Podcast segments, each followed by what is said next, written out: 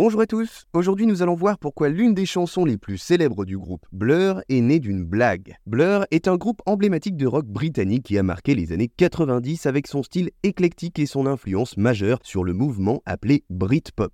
Formé en 1988, le groupe est célèbre pour son habileté à fusionner des éléments de pop, de rock indépendant et d'art rock, créant ainsi un son très distinctif. Parmi les morceaux qui contribuent à les faire grandement connaître, Songtu détient une place très spéciale et figurez-vous que ce classique du rock est né d'une blague que le groupe a fait à ses producteurs. En effet, selon le guitariste du groupe Graham Coxon, Songtu était destiné à être une blague faite à leur label Parlophone et nous allons voir pourquoi.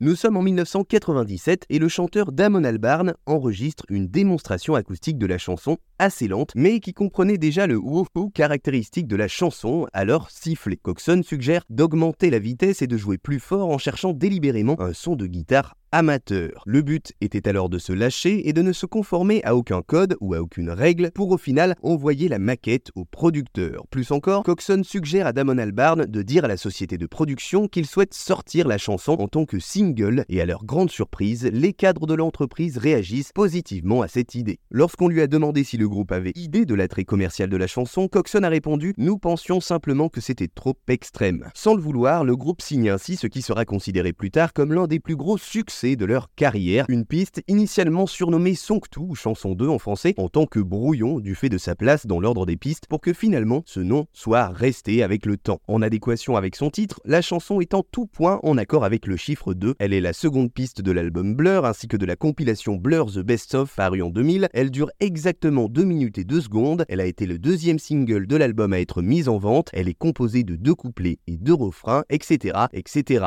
Pour Blur, Songtu signe la volonté de s'éloigner de la pop britannique, le groupe lorgne plutôt vers des influences plus américaines comme les Pixies ou Nirvana, dont le texte également, le morceau remet les compteurs à zéro. Blur s'était fait connaître avec des chansons qui ressemblaient à des chroniques de l'Angleterre. Pour Song 2, Damon Albarn, co-compositeur et auteur du groupe, balance des phrases très courtes, assez cryptiques. On suppose le propos d'un type qui sort d'une soirée bien arrosée. Entre la musique qui pouvait bousculer ses fans habituels et un format court de 2 minutes et 2 secondes, le groupe n'avait pas l'intention de garder la chanson pour leur nouvel album Blur, mais finalement tout cela sera fait alors qu'à la le morceau n'était qu'une blague préparée par le groupe à ses producteurs. Voilà, vous savez maintenant pourquoi l'une des chansons les plus célèbres de Blur est née d'une blague.